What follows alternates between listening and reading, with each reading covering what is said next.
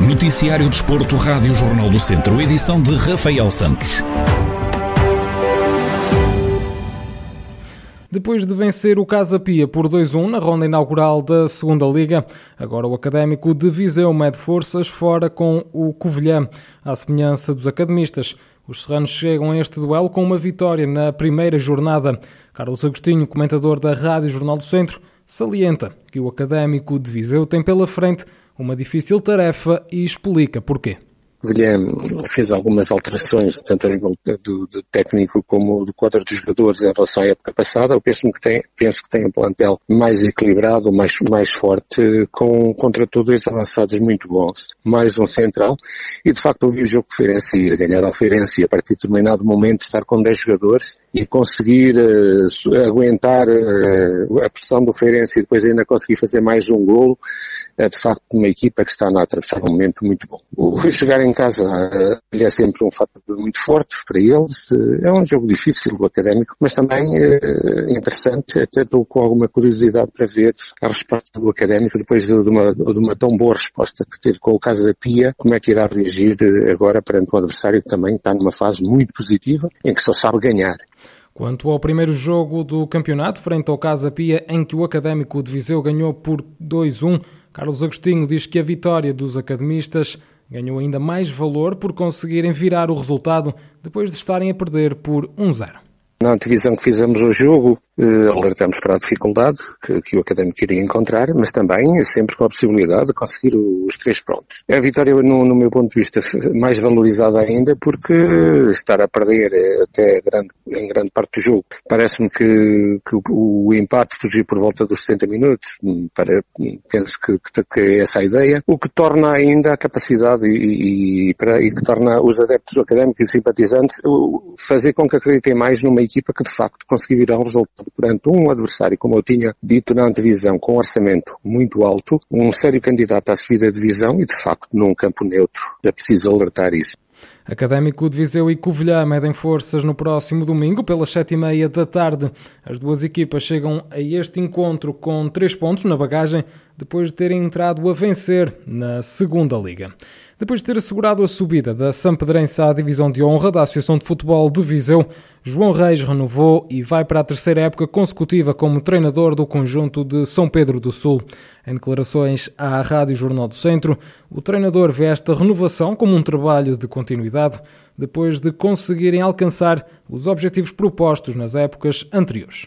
Será acima de tudo um processo natural, portanto nós uh, será o, a terceira época que vamos, que vamos iniciar neste, neste clube, uh, tendo em conta que, que conseguimos uh, cumprir os objetivos, penso que seria, seria lógico que, que continuássemos no, no clube e continuássemos a, a nossa caminhada com o intuito de, de colocar o, a União Desportiva Santarense na divisão de honra e pretenderemos manter-nos lá seguramente.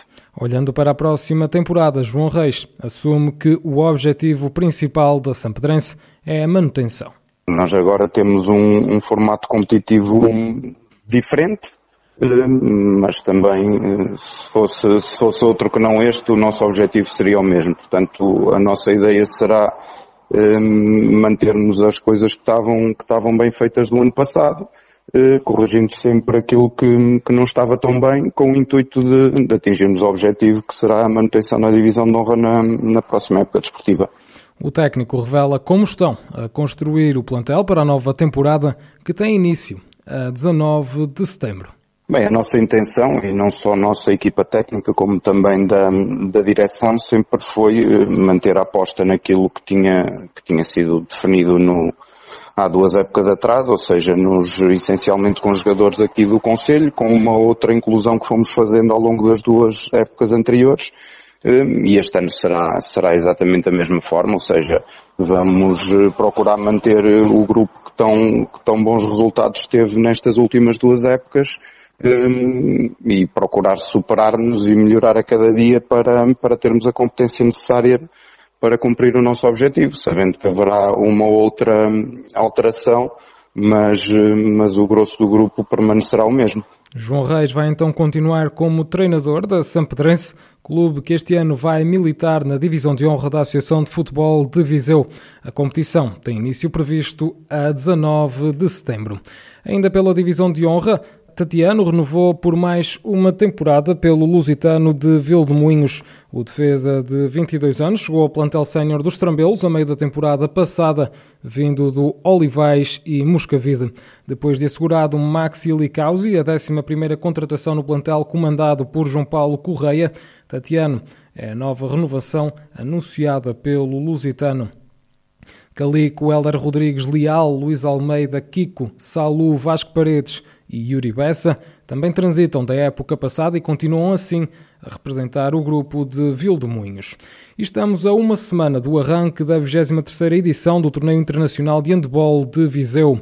Joaquim Escada, presidente da Associação de Handball de Viseu, fala sobre o elenco de clubes que vai participar no torneio e que vai ser composto por três equipas nacionais e três equipas internacionais. As equipas participantes este ano do, do torneio Logo, as portuguesas é o, é o, o Futebol Clube do Porto, o Sporting Clube Portugal, o Sport Lisboa e Benfica, o Admar León, que já é a quarta ou quinta vez que nestas 23 edições vem até nós, de Espanha, uh, que é de facto um clube de referência da Liga Arzobal. O Chambéry de França, que é a segunda vez que vem até nós, de uma grande equipa francesa.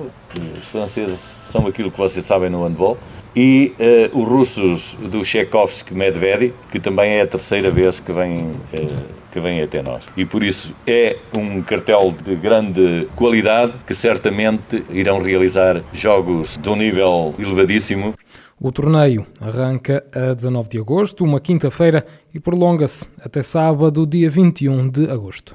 Na quinta-feira, às seis e meia da tarde, joga o, o Futebol Clube do Porto com, com o Chambéry. Uh, depois, às uh, cinco do dia uh, 20, joga o Sporting com o Chambéry. Depois joga o Futebol Clube do Porto com o Tchaikovsky Medvedev às, às 19 e, e joga o Benfica com o Admar Lyon às 21. No sábado, às 3 da tarde, joga o Tchaikovsky Medvedev com, com o, o do Admar Leão e uh, termina o torneio com um uh, Sporting uh, Benfica. Para além dos jogos, o torneio também vai contar com a realização de formações para árbitros e treinadores.